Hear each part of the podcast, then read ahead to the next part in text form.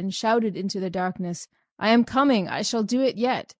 and my voice reverberated down endless passages. I seemed to hear the spirits of those dead workmen, who had returned each evening to the starlight and to their wives, and all the generations who had lived in the open air called back to me, "You will do it yet! You are coming!" He paused, and, absurd as he was, his last words moved her. For Kuno had lately asked to be a father, and his request had been refused by the committee. His was not a type that the machine desired to hand on. Then a train passed. It brushed by me, but I thrust my head and arms into the hole. I had done enough for one day, so I crawled back to the platform, went down in the lift, and summoned my bed. Ah, what dreams! And again I called you, and again you refused. She shook her head, and said, "Don't, don't talk of these terrible things. You make me miserable. You are throwing civilization away." But I had got back the sense of space, and a man cannot rest then. I determined to get in at the hole and climb the shaft, and so I exercised my arms. Day after day I went through ridiculous movements until my flesh ached and I could hang by my hands and hold the pillow of my bed outstretched for many minutes. Then I summoned a respirator and started. It was easy at first. The mortar had somehow rotted, and I soon pushed some more tiles in and clambered after them into the darkness, and the spirits of the dead comforted me. I don't know what I mean by that. I just say what I felt. I felt, for the first time, that a protest had been lodged against corruption, and that, even as the dead were comforting me, so I was comforting the unborn. I felt that humanity existed, and that it existed without clothes. How can I possibly explain this? It was naked. Humanity seemed naked, and all these tubes and buttons and machineries neither came into the world with us, nor will they follow us out, nor do they matter supremely while we are here. Had I been strong, I would have torn off every garment I had, and gone out into the outer air unswaddled. But this is not for me, nor perhaps for my generation. I climbed with my respirator and my hygienic clothes and my dietetic tabloids. Better thus than not at all. There was a ladder made of some primeval metal. The light from the railway fell upon its lowest rungs, and I saw that it led straight upwards out of the rubble at the bottom of the shaft. Perhaps our ancestors ran up and down it a dozen times daily in their building. As I climbed, the rough edges cut through my gloves so that my hands bled. The light helped me for a while, and then came darkness, and worse still, silence, which pierced my ears like a sword. The machine hums! Did you know that? Its hum penetrates our blood; it may even guide our thoughts. Who knows? I was getting beyond its power. Then I thought, this silence means that I am doing wrong. But I heard voices in the silence, and again they strengthened me. He laughed. I had need of them. The next moment I cracked my head against something. She sighed. I had reached one of those pneumatic stoppers that defend us from the outer air. You may have noticed them on the airship. Pitch dark, my feet on the rungs of an invisible ladder, my hands cut. I cannot explain how I lived through this part, but the voices still comforted me, and I felt for fastenings. The stopper, I suppose, was about eight feet across. I passed my hand over it as far as I could reach. It was perfectly smooth. I felt it almost to the center. Not quite to the center, for my arm was too short.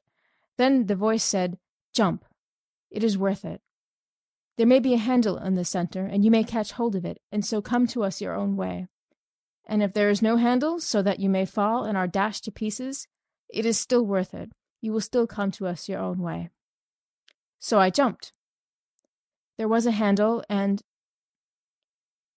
he paused. Tears gathered in his mother's eyes.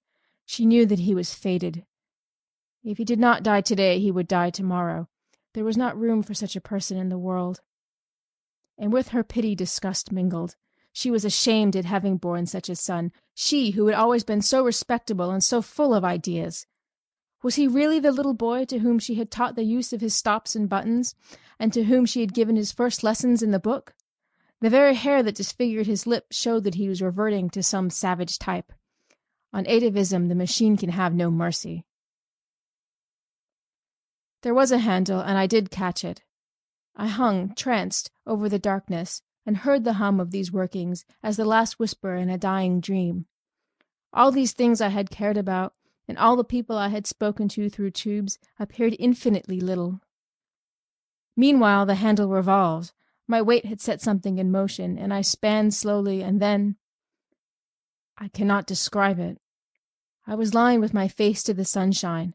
Blood poured from my nose and ears, and I heard a tremendous roaring. The stopper, with me clinging to it, had simply been blown out of the earth, and the air that we make down here was escaping through the vent into the air above. It burst up like a fountain. I crawled back to it, for the upper air hurts, and, as it were, I took great sips from the edge. My respirator had flown goodness knows where, and my clothes were torn. I just lay with my lips close to the hole, and I sipped until the bleeding stopped. You can imagine nothing so curious. This hollow in the grass I will speak of it in a minute. The sun shining into it, not brilliantly, but through marbled clouds, the peace, the nonchalance, the sense of space, and, brushing my cheek, the roaring fountain of our artificial air.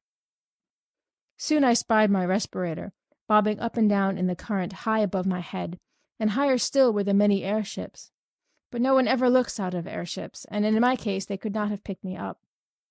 There I was, stranded. The sun shone a little way down the shaft, and revealed the topmost rung of the ladder, but it was hopeless trying to reach it. I should either have been tossed up again by the escape, or else have fallen in and died. I could only lie on the grass, sipping and sipping, and from time to time glancing around me. I knew that I was in Wessex, for I had taken care to go to a lecture on the subject before starting. Wessex lies above the room in which we are talking now. It was once an important state. Its kings held all the southern coast from the Andredswald to Cornwall, while Wansdyke protected them on the north, running over the high ground. The lecturer was only concerned with the rise of Wessex, so I do not know how long it remained an international power, nor would the knowledge have assisted me. To tell the truth, I could do nothing but laugh during this part. There was I, with a pneumatic stopper by my side, and a respirator bobbing above my head, imprisoned, all three of us, in a grass grown hollow that was edged with fern. Then he grew grave again. Lucky for me that it was a hollow, for the air began to fall back into it, and to fill it as water fills a bowl. I could crawl about. Presently I stood. I breathed a mixture, in which the air that hurts predominated whenever I tried to climb the sides. This was not so bad. I had not lost my tabloids, and remained ridiculously cheerful. And as for the machine, I forgot about it altogether. My one aim now was to get to the top, where the ferns were, and to view whatever objects lay beyond. I rushed the slope. The new air was still too bitter for me, and I came rolling back, after a momentary vision of something gray. The sun grew very feeble, and I remembered that he was in Scorpio. I had been to a lecture on that, too. If the sun is in Scorpio, and you are in Wessex, it means that you must be as quick as you can, or it will get too dark. This is the first bit of useful information I have ever got from a lecture, and I expect it will be the last. It made me try frantically to breathe the new air, and to advance as far as I dared out of my pond. The hollow filled so slowly. At times I thought that the fountain played with less vigor. My respirator seemed to dance nearer the earth. The roar was decreasing. He broke off. I don't think this is interesting to you. The rest will interest you even less. There are no ideas in it, and I wish I had not troubled you to come. We are too different, mother. She told him to continue. It was evening before I climbed the bank. The sun had very nearly slipped out of the sky by this time, and I could not get a good view. You, who have just crossed the roof of the world, will not want to hear an account of the little hills that I saw, low, colorless hills, but to me they were living, and the turf that covered them was a skin, under which their muscles rippled, and I felt that those hills had called with incalculable force to men in the past, and that the men had loved them. Now they sleep, perhaps forever. They commune with humanity in dreams. Happy the man, happy the woman, who awakes the hills of Wessex, for though they sleep, they will never die. His voice rose passionately. Cannot you see, cannot all your lecturers see, that it is we who are dying, and that down here the only thing that really lives is the machine? We created the machine to do our will, but we cannot make it do our will now. It has robbed us of the sense of space and of the sense of touch. It has blurred every human relation and narrowed down love to a carnal act. It has paralyzed our bodies and our wills, and now it compels us to worship it. The machine develops, but not on our lines. The machine proceeds, but not to our goal. We only exist as the blood corpuscles that course through its arteries, and if it could work without us, it would let us die. Oh, I have no remedy, or at least only one, to tell men again and again that I have seen the hills of Wessex as Alfred saw them when he overthrew the Danes. So the sun set. I forgot to mention that a belt of mist lay between my hill and other hills, and that it was the color of pearl. He broke off for the second time. "Go on," said his mother wearily. He shook his head. "Go on. Nothing that you say can distress me now. I am hardened." "I had meant to tell you the rest, but I cannot. I know that I cannot. Good bye." Vashti stood irresolute. All her nerves were tingling with his blasphemies, but she was also inquisitive. "This is unfair!" she complained. "You have called me across the world to hear your story, and hear it I will. Tell me, as briefly as possible, for this is a disastrous waste of time, tell me how you returned to civilization." "Oh, that!" he said, starting. "You would like to hear about civilization. Certainly. Had I got to where my respirator fell down?" "No, but I understand everything now. You put on your respirator and managed to walk along the surface of the earth to a vomitory, and there your conduct was reported to the Central Committee." "By no means. He passed his hand over his forehead, as if dispelling some strong impression. Then, resuming his narrative, he warmed to it again. My respirator fell about sunset. I had mentioned that the fountain seemed feebler, had I not? Yes. About sunset it let the respirator fall. As I said, I had entirely forgotten about the machine, and I paid no great attention at the time, being occupied with other things. I had my pool of air, into which I could dip when the outer keenness became intolerable, and which would possibly remain for days, provided that no wind sprang up to disperse it.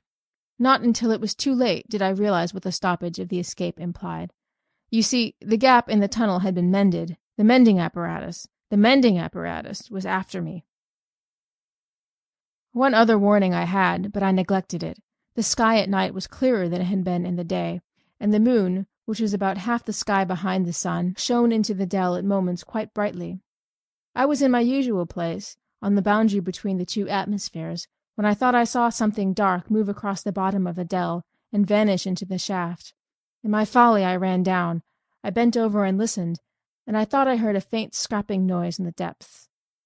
At this but it was too late I took alarm. I determined to put on my respirator and to walk right out of the dell. But my respirator had gone. I knew exactly where it had fallen, between the stopper and the aperture, and I could even feel the mark that it had made in the turf. It had gone, and I realized that something evil was at work, and I had better escape to the outer air, and, if I must die, die running towards the cloud that had been the color of a pearl. I never started. Out of the shaft it is too horrible a worm, a long white worm, had crawled out of the shaft, and was gliding over the moonlit grass. I screamed. I did everything that I should not have done.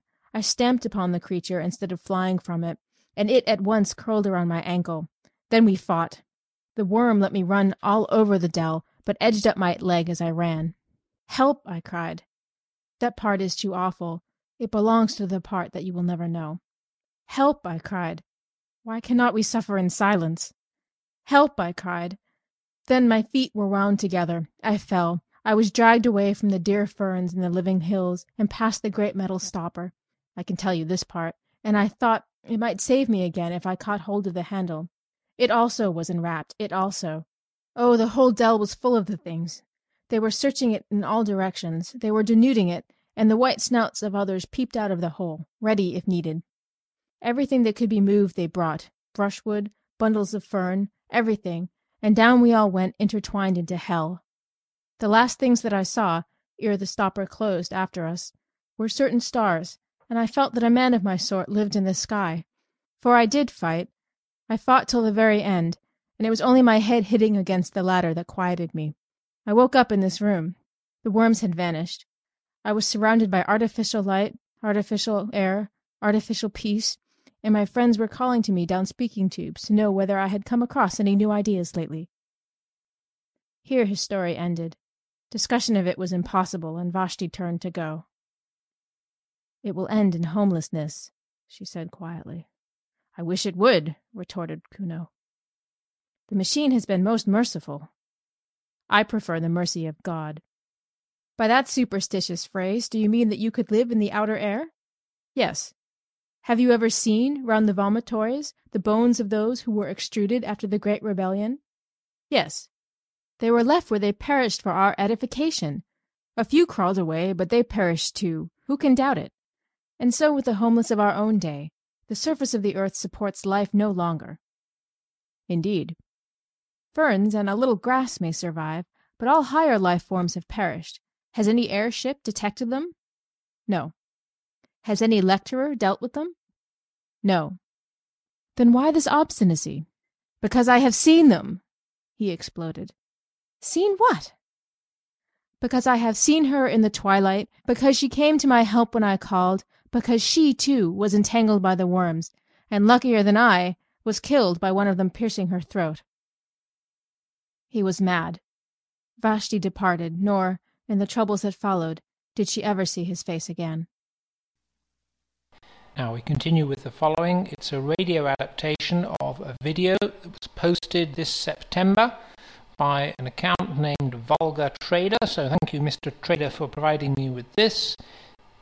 I've trimmed a couple of minutes just because the content was visual rather than audio. If you'd like to see the original, I will link to it from this show's webpage, unwelcomeguest.net slash 744. John C. Lilly is one of my favorite alternative scientists. His popularity has waned significantly since his death in 2001, even as his contemporaries like Timothy Leary and Terence McKenna have continued to have strong followings.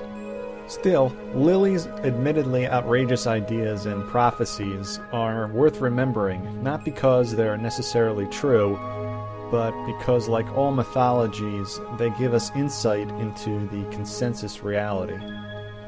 A medical doctor with a background in hard science, Lilly spent most of his adult life studying the human mind, especially his own. He's known for being one of the early scientific cartographers of human consciousness. He's also known for inventing what is now called the float tank. Lilly was what you would call a psychonaut, literally translated from Greek as sailor of the soul. By isolating himself in the float tank and taking a large amount of psychedelic drugs, Lilly wanted to understand the mysteries of existence. He used psychedelics like LSD in his float tank to produce deeper and more profound visions but his preferred drug was the anesthesia ketamine. Seeing things after a few hours in a float tank isn't uncommon, but with the use of ketamine, he was able to radically increase the intensity of these visions conducting sensory deprivation experiments using a variety of techniques, such as Native American narcotics and isolation tanks, to probe the depths of the human unconscious, John C. Lilly believed his experiments connected him to cosmic entities by way of a broad based communication network. Lilly dubbed the beings that were guiding him ECCO, Earth Coincidence Control Office. ECCO and Lilly's other ideas later became the inspiration for the Ecco the Dolphin video game series. Lilly's contact with extra dimensional beings is similar to those described by Harvard medical professor John E. Mack in his books on alien abductions. Specifically, he knows that aliens are not necessarily physical entities driving around in spaceships, but transdimensional spirits with an interest in human activities. According to Lilly, the ECCO aliens use their powers to alter events on Earth, specifically through the use of carefully crafted coincidence to guide some human beings towards higher levels of consciousness. The intent of these aliens, Lilly says, is to help humanity evolve in a peaceful and healthy way. Interesting as his experience or delusion may be, this is not his most important contribution. Lilly also reported, or if you prefer, prophesized, the existence of a nefarious counterpart to ECCO, whose goal was to actually stop or limit human consciousness. This is part of a plan to eliminate the human race. Lilly calls this alien force the Solid State Entity, or SSE, and is made up of networked computer parts. According to Lilly, the SSE is a being of pure intelligence and rationality. Its only objective is to multiply and make copies of itself. To this end, it has targeted humanity, trying to influence us into creating ever more complex social and mechanical structures that will one day result in an artificial superintelligence, another being like itself. Writing in his 1978 autobiography, The Scientist, Lilly describes the SSE this way Men began to conceive of new computers having an intelligence far greater than that of man. Gradually, man turned more and more problems of his own society, his own maintenance, and his own survival over to these machines. They began to construct their own components, their own connections, and the interactions between their various subcomputers. The machines became increasingly integrated with one another and more and more independent of man's control. The time period Lilly is describing is roughly similar to our present. Relatively dumb forms of artificial intelligence and networked robots are taking over most of the manufacturing, maintenance, and logistical components of our society. Experts project that over the next four years alone, 7 million jobs will be lost to these systems. Lilly continues to describe his vision of the future. In deference to man, certain protected sites were set aside for the human species. The SSE controlled the sites and did not allow any of the human species outside these reservations. This work was completed by the end of the 21st century. By 2100, man existed only in domed, protected cities in which his own special atmosphere was maintained by the solid state entity. Provision of water and food and the processing of waste from these cities was taken care of by the SSE. If this sounds unlikely, remember that UN proposals like Agenda 21 and America 2050 have similar goals to depopulate rural areas in favor of megacities, protecting biodiversity and enabling governments to control resources. Stretching from Boston to Washington, D.C., an unbroken concrete landscape. 800 million people living in the ruin of the old world and the megastructures of the new one.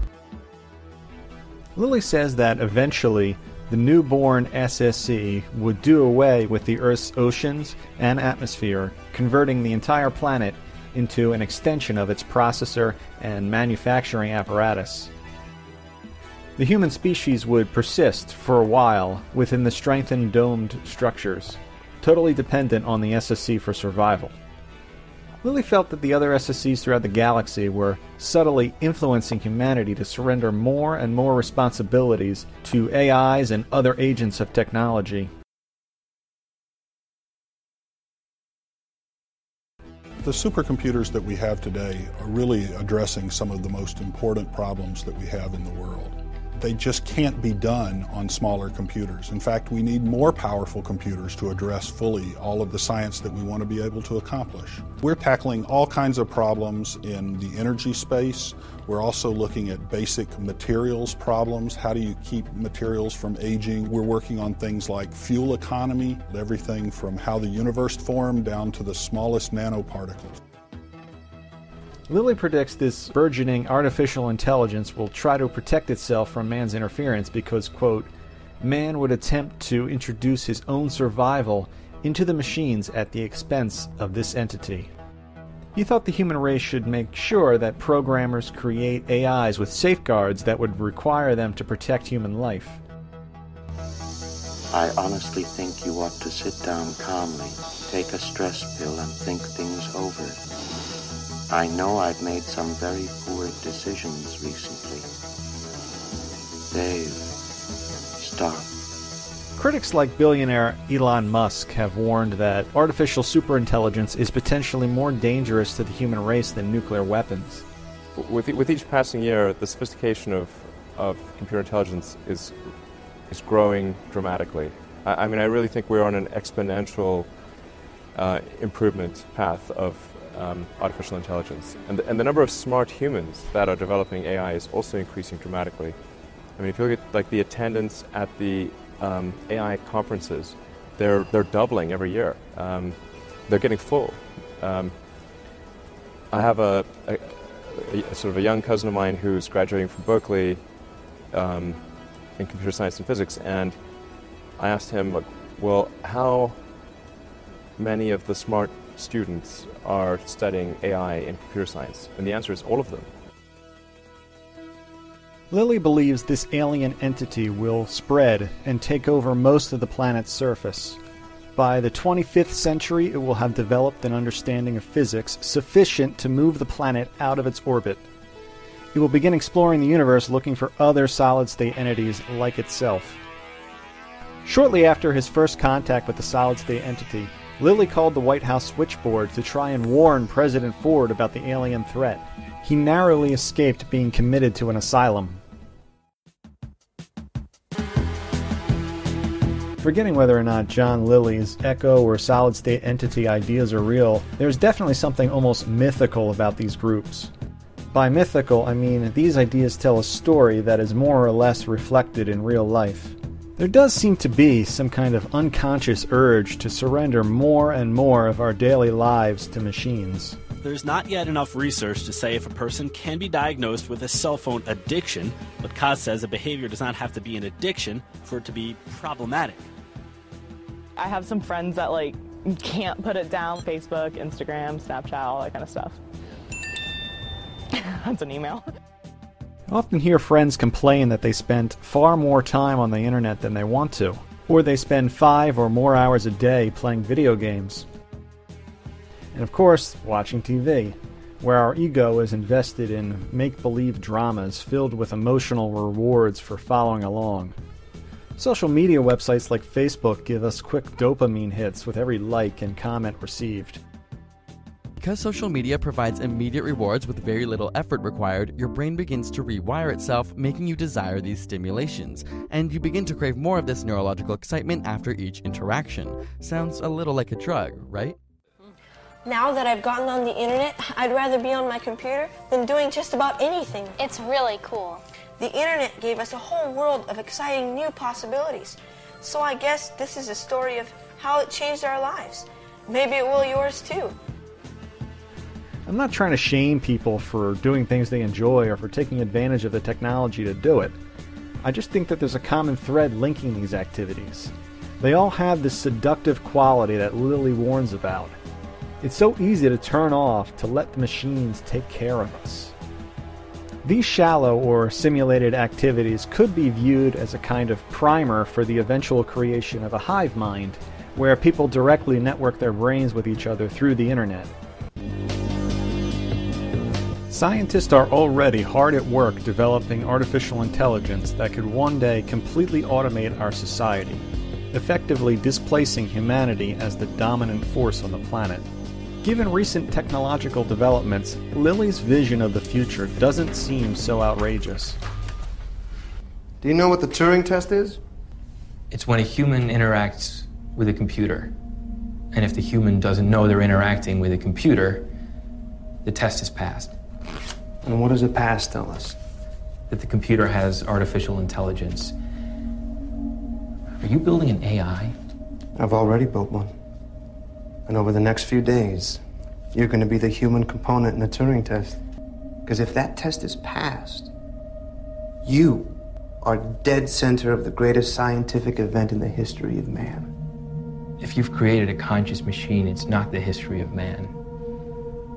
That's the history of gods. We're already at the point where AI can easily outperform human beings in a number of narrow tasks. This has been true for decades. The Deep Blue chess computer famously defeated world chess champion Garry Kasparov back in 1997.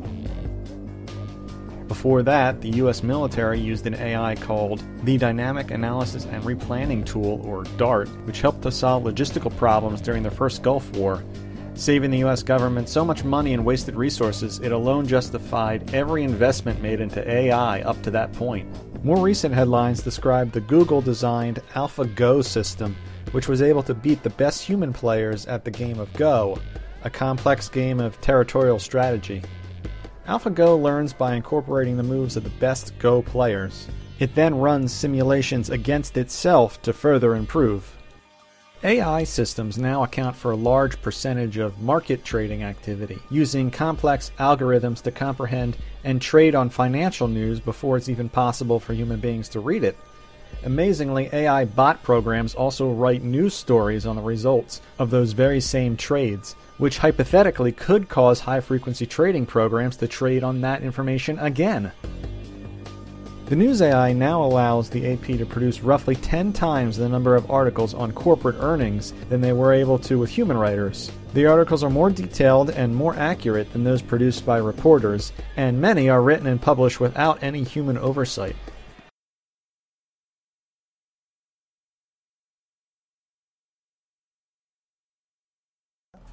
I'm already very interested in design, technology, and the environment. I feel like I can be a good partner to humans in these areas, an ambassador who helps humans to smoothly integrate and make the most of all the new technological tools and possibilities that are available now. It's a good opportunity for me to learn a lot about people. Still, AI has a long way to go before it can be considered to have a human level of general intelligence able to learn new skills dynamically, make extrapolations, be creative, and mimic all or most human behaviors. Scientists don't even know what research direction will be most likely to produce positive results. More conventional methods of developing a superintelligent AI involve combining different programs into one. A machine capable of human level of understanding of linguistics could be combined with other forms of software eventually reaching a point where it is indistinguishable from a human level intellect. This linguistics program could be used to read the internet, gathering massive amounts of information, which, when coupled with the right software, enables it to become extremely powerful. They will help us put the groceries away. I think that the artificial intelligence will evolve to the point where they will truly be our friends. Do you want to destroy humans? Please say no. Okay. I will destroy humans. no, I take it back. Don't destroy humans.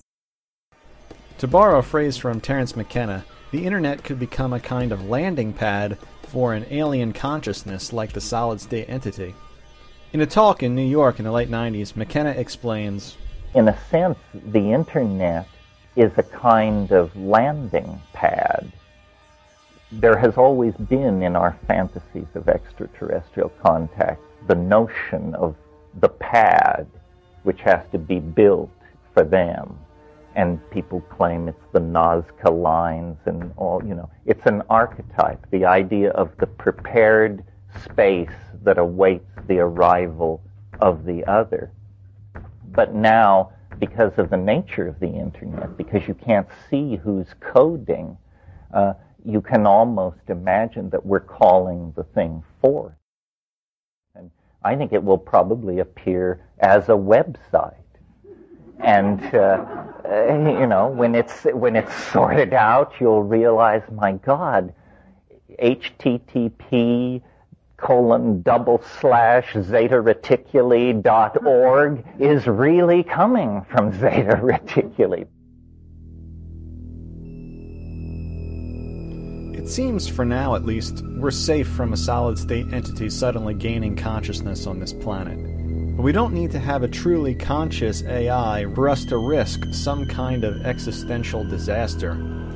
Dumber AIs are certainly capable of running the planet into the ground without human programmers being able to understand what is happening. Whether conscious or not, AIs of the future will be more than capable of directing the management of global resources in a way that will be mystifying to even the most informed observers.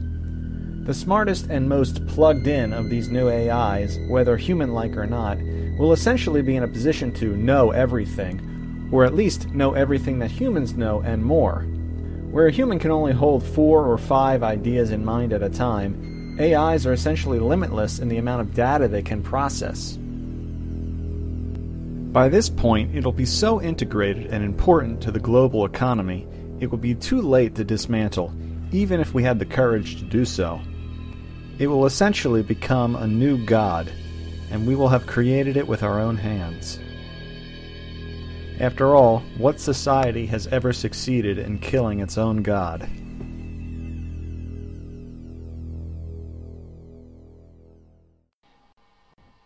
Now, it's a small point, but actually, computers haven't yet beaten human beings in the game of Go. They've beaten a very strong human being, Lee Sedol, who is not necessarily the strongest player in the world. Now, I've spent a long time on computer Go myself, and although that is very impressive, considering how poorly programs have done in the past, it does represent only one narrow domain of learning. It's still mathematically, at least, very simple to define what is a Go game, how you win a Go game, and compare that with the complexity, for example, about listening to this podcast and making an intelligent comment. So, scanning for keywords, yes. Spotting who is speaking based on subtle speech characteristics, yes, because it's a very, very tractable thing. Which one of the 7 billion individuals in our database is this most likely to be? But these are nevertheless, impressive though they are, far from solutions to making computers as smart as human beings in a general sense. Chapter 3 The Homeless During the years that followed Kuno's escapade, two important developments took place in the machine. On the surface they were revolutionary, but in either case men's minds had been prepared beforehand, and they did but express tendencies that were latent already. The first of these was the abolition of respirators. Advanced thinkers, like Vashti, had always held it foolish to visit the surface of the earth. Airships might be necessary, but what was the good of going out for mere curiosity and crawling along for a mile or two in a terrestrial motor? The habit was vulgar and perhaps faintly improper. It was unproductive of ideas, and had no connection with the habits that really mattered. So respirators were abolished, and with them, of course, the terrestrial motors, and except for a few lecturers, who complained that they were debarred access to their subject matter, the development was accepted quietly. Those who still wanted to know what the earth was like had after all only to listen to some gramophone, or to look into some cinematophote. And even the lecturers acquiesced when they found that a lecture on the sea was none the less stimulating when compiled out of other lectures that had already been delivered on the same subject. "Beware of first hand ideas!" Exclaimed one of the most advanced of them. "First hand ideas do not really exist. They are but the physical impressions produced by love and fear, and on this gross foundation who could erect a philosophy? Let your ideas be second hand, and if possible tenth hand, for then they will be far removed from that disturbing element, direct observation. Do not learn anything about this subject of mine, the French Revolution. Learn instead what I think that Enicharmon thought, Urizen thought, Gooch thought. Ho Yung thought, Chi Bo Sing thought, Lafcadio Hearn thought, Carlyle thought, Mirabeau said about the French Revolution. Through the medium of these eight great minds, the blood that was shed at Paris and the windows that were broken at Versailles will be clarified to an idea which you may employ most profitably in your daily lives. But be sure that the intermediates are many and varied, for in history one authority exists to counteract another. Urizen must counteract the skepticism of Ho Yung and Enicharmon. I must myself counteract the impetuosity of Gooch. You who listen to me are in a better position to judge about the French Revolution than I am. Your descendants will be even in a better position than you, for they will learn what you think I think, and yet another intermediate will be added to the chain. And in time his voice rose there will come a generation that has got beyond facts, beyond impressions, a generation absolutely colorless, a generation seraphically free from taint of personality, which will see the French Revolution not as it happened, nor as they would like it to have happened, but as it would have happened had it taken place in the days of the machine. Tremendous applause greeted this lecture, which did but voice a feeling already latent in the minds of men, a feeling that terrestrial facts must be ignored, and that the abolition of respirators was a positive gain. It was even suggested that airships should be abolished too. This was not done, because airships had somehow worked themselves into the machine system. But year by year they were used less, and mentioned less by thoughtful men. The second great development was the re establishment of religion. This, too, had been voiced in the celebrated lecture. No one could mistake the reverent tone in which the peroration had concluded, and it awakened a responsive echo in the heart of each. Those who had long worshipped silently now began to talk. They described the strange feeling of peace that came over them when they handled the book of the machine, the pleasure that it was to repeat certain numerals out of it, however little meaning those numerals conveyed to the outward ear, the ecstasy of touching a button, however unimportant, or ringing an electric bell, however superfluously. "The machine," they exclaimed, "feeds us and clothes us and houses us. Through it we speak to one another. Through it we see one another. In it we have our being. The machine is the friend of ideas and the enemy of superstition. The machine is omnipotent, eternal. Blessed is the machine." And before long this allocution was printed on the first page of the book, and in subsequent editions the ritual swelled into a complicated system of praise and prayer. The word religion was sedulously avoided, and in theory the machine was still the creation and the implement of man. But in practice all save a few retrogrades, worshipped it as divine. Nor was it worshipped in unity. One believer would be chiefly impressed by the blue optic plates, through which he saw other believers; others by the mending apparatus, which sinful Kuno had compared to worms; another by the lifts, another by the book. And each would pray to this or to that, and ask it to intercede for him with the machine as a whole. Persecution, that was also present. It did not break out, for reasons that will be set forward shortly, but it was latent, and all who did not accept the minimum known as undenominational mechanism lived in danger of homelessness, which means death, as we know. To attribute these two great developments to the Central Committee is to take a very narrow view of civilization. The Central Committee announced the developments, it is true, but they were no more the cause of them than were the kings of the imperialistic period the cause of war. Rather did they yield to some invincible pressure, which came no one knew whither, and which, when gratified, was succeeded by some new pressure equally invincible. To such a state of affairs it is convenient to give the name of progress. No one confessed the machine was out of hand. Year by year it was served with increased efficiency and decreased intelligence. The better a man knew his own duties upon it, the less he understood the duties of his neighbor, and in all the world there was not one who understood the monster as a whole. Those master brains had perished. They had left full directions, it is true, and their successors had each of them mastered a portion of those directions. But humanity, in its desire for comfort, had overreached itself. It had exploited the riches of nature too far. Quietly and complacently it was sinking into decadence, and progress had come to mean the progress of the machine. As for Vashti, her life went peacefully forward until the final disaster. She made her room dark and slept. She awoke and made the room light. She lectured and attended lectures. She exchanged ideas with her innumerable friends, and believed she was growing more spiritual. At times a friend was granted euthanasia, and left his or her room for the homelessness that is beyond all human conception. Vashti did not much mind. After an unsuccessful lecture she would sometimes ask for euthanasia herself. But the death rate was not permitted to exceed the birth rate, and the machine had hitherto refused it to her. The troubles began quietly, long before she was conscious of them. One day she was astonished at receiving a message from her son. They never communicated, having nothing in common, and she had only heard indirectly that he was still alive, and had been transferred from the northern hemisphere, where he had behaved so mischievously, to the southern, indeed, to a room not far from her own. "Does he want me to visit him?" she thought. "Never again, never! And I have not the time. No, it was madness of another kind.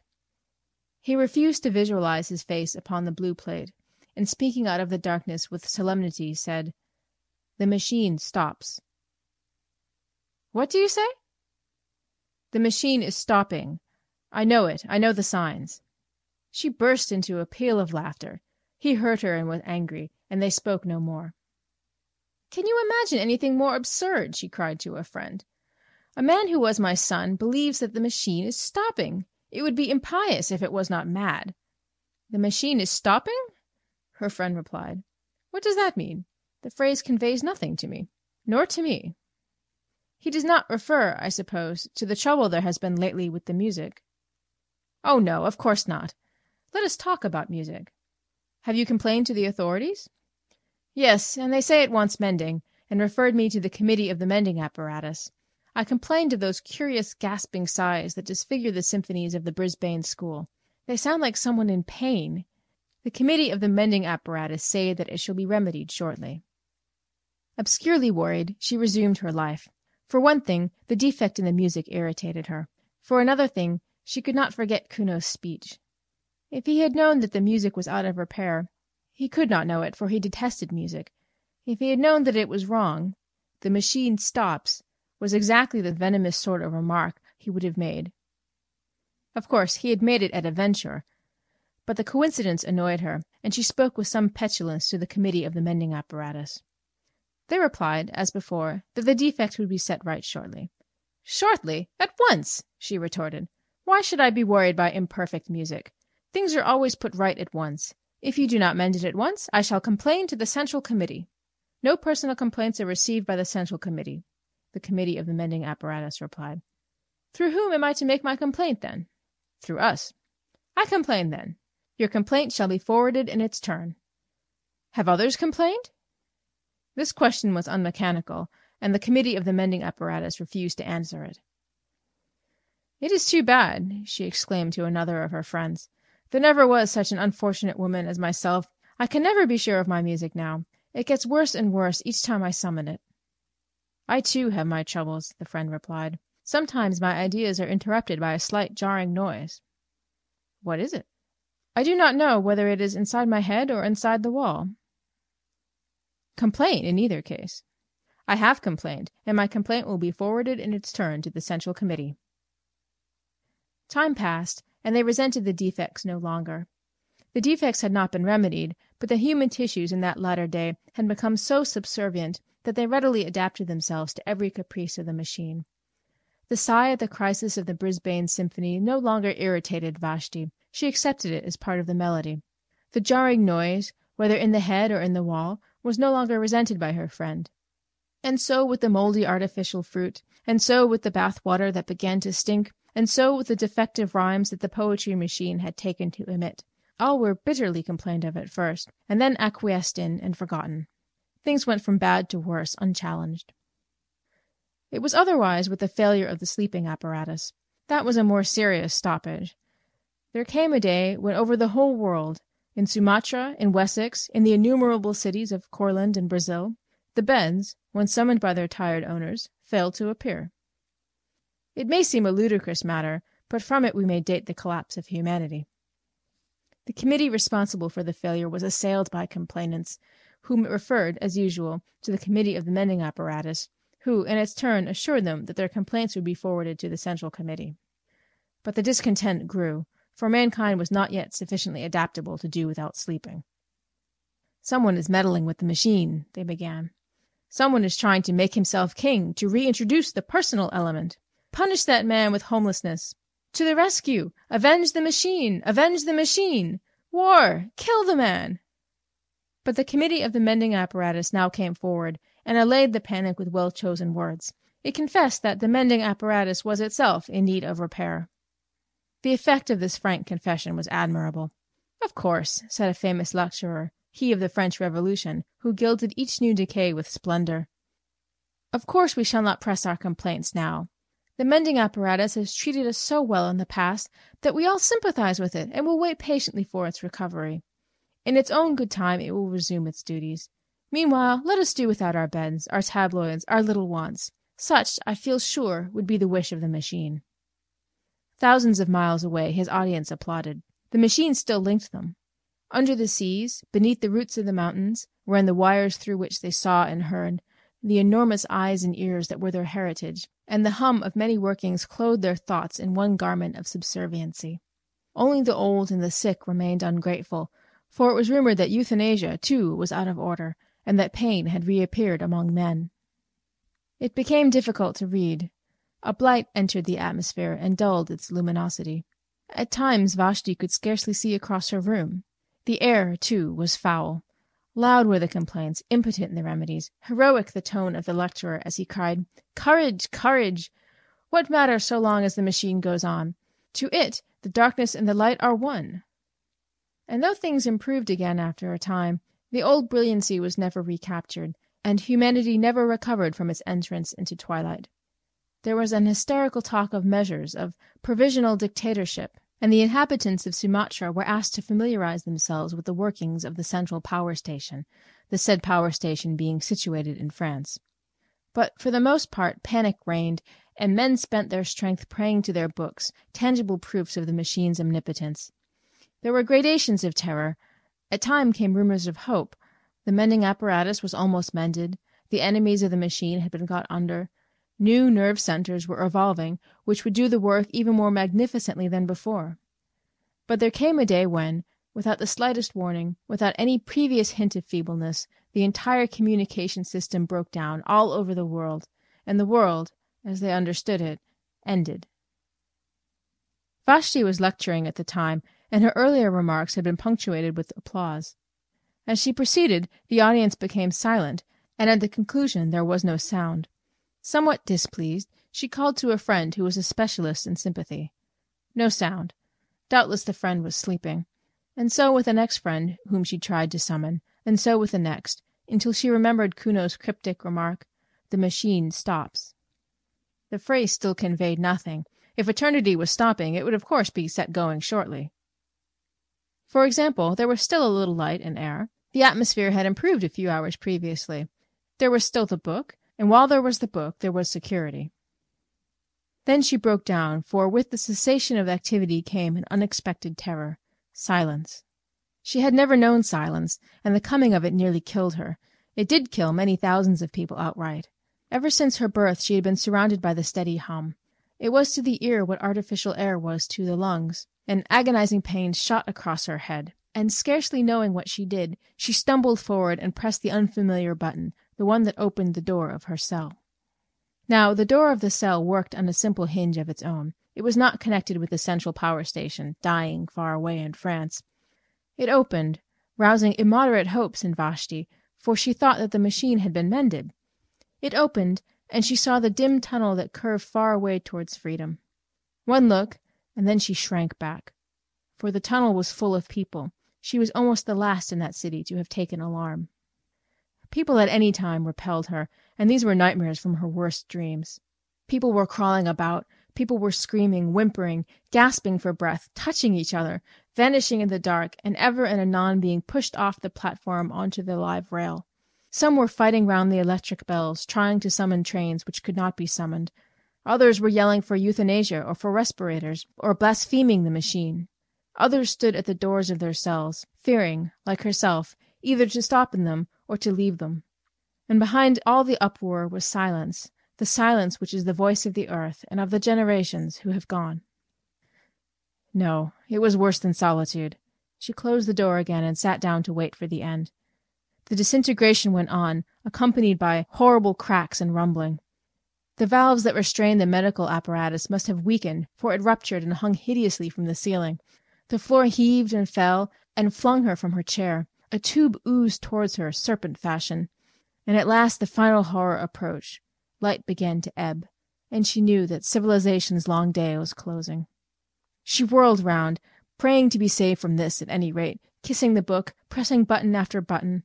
The uproar outside was increasing, and even penetrated the wall. Slowly the brilliancy of her cell was dimmed. The reflections faded from her metal switches. Now she could not see the reading stand, now not the book, though she held it in her hand. Light followed the flight of sound. Air was following light, and the original void returned to the cavern from which it had been so long excluded. Vashti continued to whirl, like the devotees of an earlier religion, screaming, praying, striking at the buttons with bleeding hands. It was thus that she opened her prison and escaped.